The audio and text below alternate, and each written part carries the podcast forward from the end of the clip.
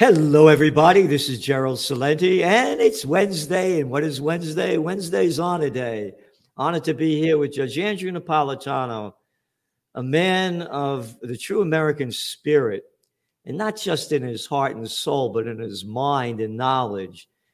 There's no one that I know, and I'd like for anybody to tell me if they know anybody better, that knows the Constitution of this United States and the Bill of Rights what it means, what it is, and what's happened to it, and how we've lost those rights, and how the Constitution's just been shredded.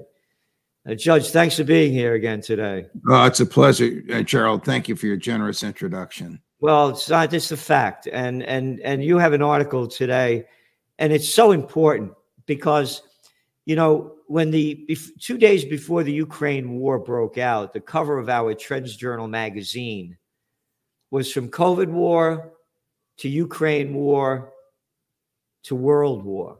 Mm. And that's February 22nd, 2022. Russia invades on February 24th.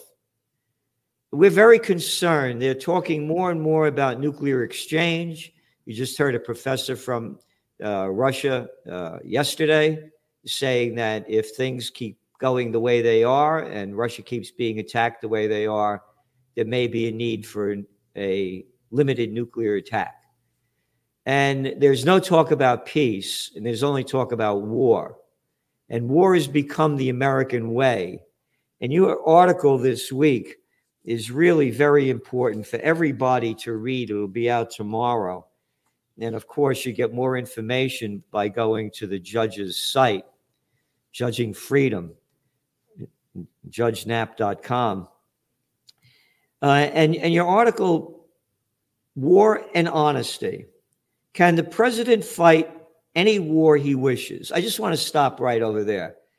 These little slimeball presidents don't fight any war, they send others to go fight.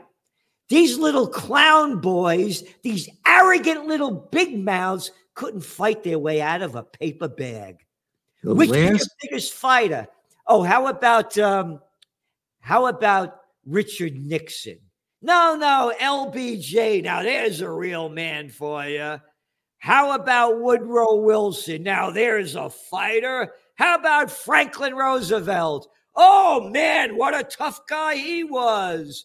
Hey, how about the Nobel Peace of Crap Prize winner, Barack Obama. Now, there's a real man that will fight. No, how about little Georgie Bush? So, anyway, going back to your article, can the president fight any war he wishes? Can Congress fight any war it chooses? And again, little Lindsey Graham fighting, they don't fight, they only send people to fight.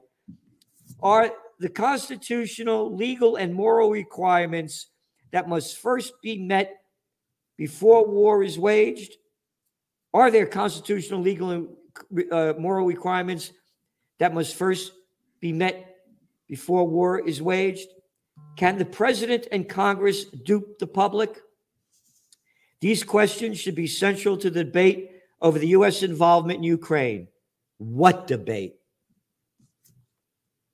There is no debate in the Vietnam uh, era, there was a debate every day, everywhere, in the streets, on television, in the classrooms. There's no debate over Ukraine because the media mouths what the CIA feeds to it, and it's the pro government line. You could count on two hands and you wouldn't even use all your fingers. You, the Trends Journal, uh, and a few of our friends and my website and and my uh, podcast are the only ones that have become the central focus uh, for the peace movement in America.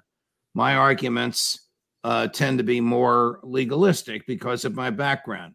Uh, can Congress declare war on Russia? No, because we've signed treaties saying we will only declare war on a country that poses an immediate national security threat to the United States. Does Russia pose such a threat to the United States? No. The United States poses such a threat to Russia because we have $50 billion worth of equipment on the ground in Ukraine shooting at Russian boys so that Joe Biden can run for reelection as a wartime president. Did Congress authorize the killing of Russian boys? Did Congress declare war? No and no. Ah, but it did give Joe Biden a blank check. So Congress will allow him to fight an undeclared war. Are there American troops on the ground? Depends how you define it. If you define troops on the ground as guys in uniform and in boots and carrying weapons, the answer is no. If you define boots on the ground as guys in uniform, carry as guys wearing boots and weapons and out of uniform, the answer is yes. There are American troops there. And they're pulling triggers that send American made projectiles to kill Russian boys. What do you expect the Russians to do about it? And what you just said is not what you're just thinking or what you may believe. It's a fact because our Secretary of Defense, Lloyd Austin, the firm, former murderer general was, was in, in Iraq killing people. His last job was sitting on the board of directors of Raytheon, the second largest defense contractor in the United States, and accordingly made $7 million by sitting on board of directors before he was appointed as Secretary of Defense, has admitted, has admitted that American personnel, advisors, advisors are in Ukraine because of the weaponry. And it's very complicated weaponry. We want to make sure that you know it's not misused and not yeah and so why and why and why did he admit it because the documents that they blamed that young kid in massachusetts on for leaking the authenticity and accuracy of which the government has never challenged reveal that american troops are on the ground and reveal that lloyd austin and all his senior military people believe that Ukraine will lose the war. And still we're sending billions. We sent another six billion since you and I were on air together. Yeah. As this country is rotting in front of us. Oh, that did you see that that train on that bridge that collapsed in uh in Montana and all the the filthy crap in the train or all the poisons went into the water? Oh, that yeah. hardly made the news. That's that who cares? Everywhere you drive, boom, boom, boom, boom, boom. The roads are rotting. The peop- the streets are filled with homeless. Crime is on the rise. The middle class is shrinking, but yet more money going into fighting this war. But again, your article is so important because what you're saying and you're showing how they have robbed us of our constitutional rights. These questions should be central to the debate over the U.S. involvement in Ukraine. What debate? As you said, the media are mouthing what the CIA is telling them. Again, they're prostitutes, they're media whores that get paid to put out by their corporate pimps and their government whore masters. Go back to fairness and accuracy reporting, fair, and go back to, two, to the Iraq War, and they have the numbers of people on the TV shows that supported the war and that were against the war. And it's like less than 3% to 5% were against the war. And they fired that guy, Phil Donahue, on CNBC for coming out against the war. Right, right. But your article goes on, and it's very important because you also talk about like they made up this thing with DWI. The government can't, the Congress can't regulate speed limits and it can't regulate the amount. There's a point for all this. Can't regulate the amount of alcohol in your vein before they charge you with DWI. That's a state issue. But the Congress can bribe the states to change their laws. Hey, lower your speed limits to 55, lower the um, amount of blood alcohol in the veins to 0.08, and we'll give you enough money to repave all the federal highways in your state. And of course, the states take the cash and they cave. If you or I showed up in Trenton or in Albany and said, here's a $100 million, now write a law that I want, we'd be arrested for bribery or attempted bribery. Congress has uh, uh, insulated itself, immunized itself from bribery when it bribes the states. That's an example of how Congress goes outside the Constitution. Now back to war. How does Congress go outside the Constitution? Well, it can't declare war because Russia poses no threat. But Congress can spend your money any way it wants, including spending your money on $400 million to give to the grifters in Kiev and $60 billion to give to those same people in the form of military equipment. No, we didn't declare war, but we're giving you all the all the guns and ammo that you want so you can kill all the Russians uh, that you can. You see how they lie to us because they took an oath to preserve, protect, and defend the Constitution, and they go outside it domestically by bribing the states, internationally by giving um, military material and cash to another country to fight our wars. To Victoria Nuland, to Tony Blinken, to Lloyd Austin, to Jake Sullivan, to Joe Biden. Ukraine is a battering ram to drive Putin from office. And guess what? They are not going to succeed. And they're in so deep, they don't have an off ramp and they don't know what to do. So, what do they do when they don't know what to do? As you would say, as the great Gerald Celente would say, they take you to war. In this case, we're already in war. What are they going to do? Kill more people. Kill more people. That's what they do. And your article, I mean, again, this War Powers Act, this War Powers Resolution, uh, it, it, requires the, the presidential notification of Congress to use American military force. It's unconstitutional. Of course, it's unconstitutional because only Congress can authorize it. Nixon vetoed it, but it was it was enacted uh, over his uh, over his veto. He vetoed it for the wrong reason. He vetoed it because he felt it crimped his style. Nixon was such a lover of the presidency, he thought presidents literally could fight any war, declare any war, wage any war, the, the heck with Congress. But the War Powers Resolution is Congress giving away its war making power to the president as long as he tells them about it. Then Congress forms the Gang of Eight, which is the Congress within the Congress. That's the chair and ranking member of the House and Senate Intelligence Committees and the uh, Republican and Democrat leader of both houses of Congress. And when the president tells something to the Gang of Eight, hey, Yevgeny uh, uh, Prigozhin is about to march on Moscow. It's Wednesday. This is going to happen on Saturday. Can they tell anybody else in the Congress? Can they tell the press? Can they tell the people they represent? No, they're bound to secrecy. So the president can kill all he wants, can wage all the coups that he wants, as long as he tells the Gang of Eight and they can't tell anybody. What the hell kind of a government is that? That, that makes its decisions to kill and does kill in secret. And you're not making up that name, Gang of Eight. No, that's what they call themselves. They call themselves. Right. A gang. A gang of eight. A gang of eight low life pieces of crap that could care less about we the people and are only interested in their arrogant, narcissistic ways of running and ruining our lives. A gang of eight. It's a crime syndicate. By their name and by their deeds, you shall know them. Gang of eight. You know, by, by the way, there there was an intel report to the Gang of Eight on Wednesday. Of course, it's secret. We don't know what it's about. We assume it, it was about uh, Prigozhin's so-called uh, march as a result of which Putin came off as a patient peacemaker, totally in charge. The CIA thought this was going to ruin Putin. He's stronger today than he was last week. Oh no, not according to the media. He's on his way out. He's going. right. He's gone.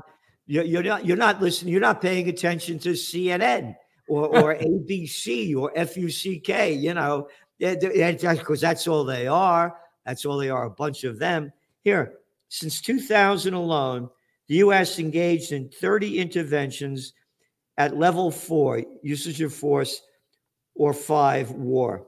The post Cold War era has produced fewer greater power conflicts and instances in which to defend vital U.S. interests, yet U.S. military interventions continue at high rates and higher hostilities, the authors explained of this, this uh, uh, report that just came out. This is it's disgusting. The study found that over the past two and a half centuries, 34% of U.S. interventions have been against countries in Latin America and the Caribbean, 23% in East Asia and the Pacific, 14% in the Middle East and North Africa, and 13% in Europe. What kind of country is this? This is a country that is determined to build uh, an empire like the Romans, and like the Romans, it will uh, collapse of its own uh, weight. You can add to that list the 903, 903 foreign military installations that we have. There is no human on the planet that can name all 903 of them, except maybe the people that write the checks in Washington, D.C to pay for it. Mankind must put an end to war, or war will put an end to mankind, said John F. Kennedy. What happened to him? Yeah, that, Jack that was dead. that was his great. I think if I'm if I remember it right, that was his great speech at American University. Yep.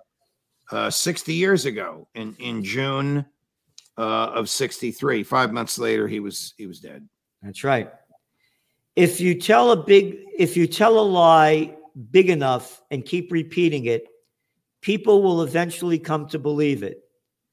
Think of the press as a great keyboard on which the government can play. Joseph Goebbels. Wow. I was going to guess Goebbels, but I was afraid I might be wrong. That's right up his alley. And of course, he used that masterfully in the 30s.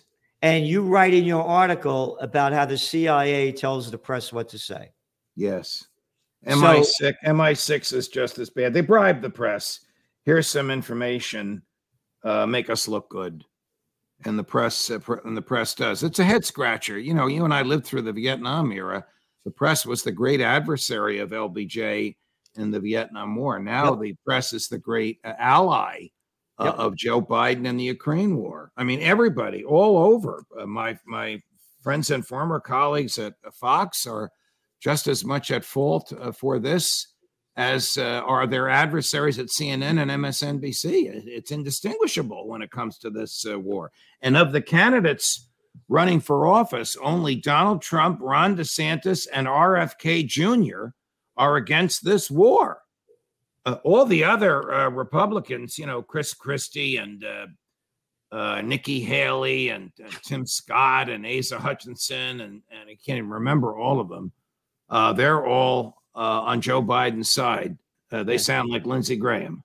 Well, yep. nobody sounds as bad as Lindsey Graham, but they mouth the same argument. And and they keep putting that clown Lindsey Graham on all the time. All yes, the time. He's all over the place. Yes. And Chris he, he is the he is the mouthpiece for the warmongers, and uh, now that his patron John McCain is gone, he he's even more of a mouthpiece. And yeah, and they just they, but but peace isn't allowed to be spoken about. And you'll talk about Christie being for war. Look at that slob.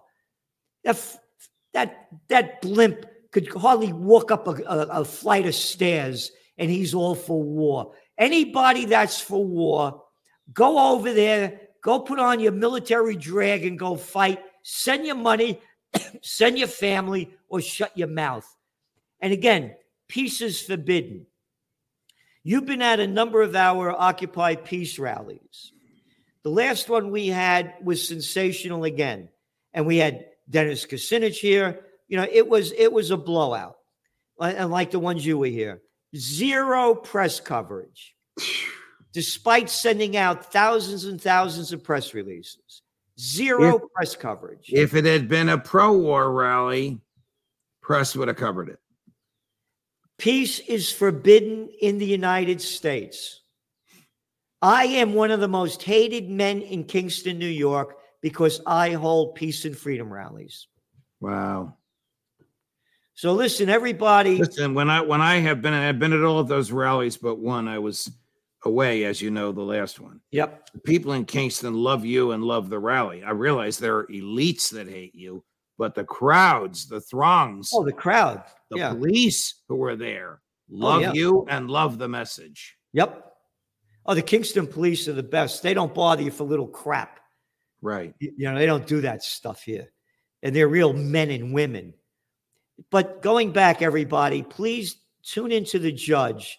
He's going to have, he has great people on Phil Giraldi, uh, Macgregor, uh, uh, Scott Ritter. You go to Judging Freedom, and and and he's he's, he's giving you what what so many.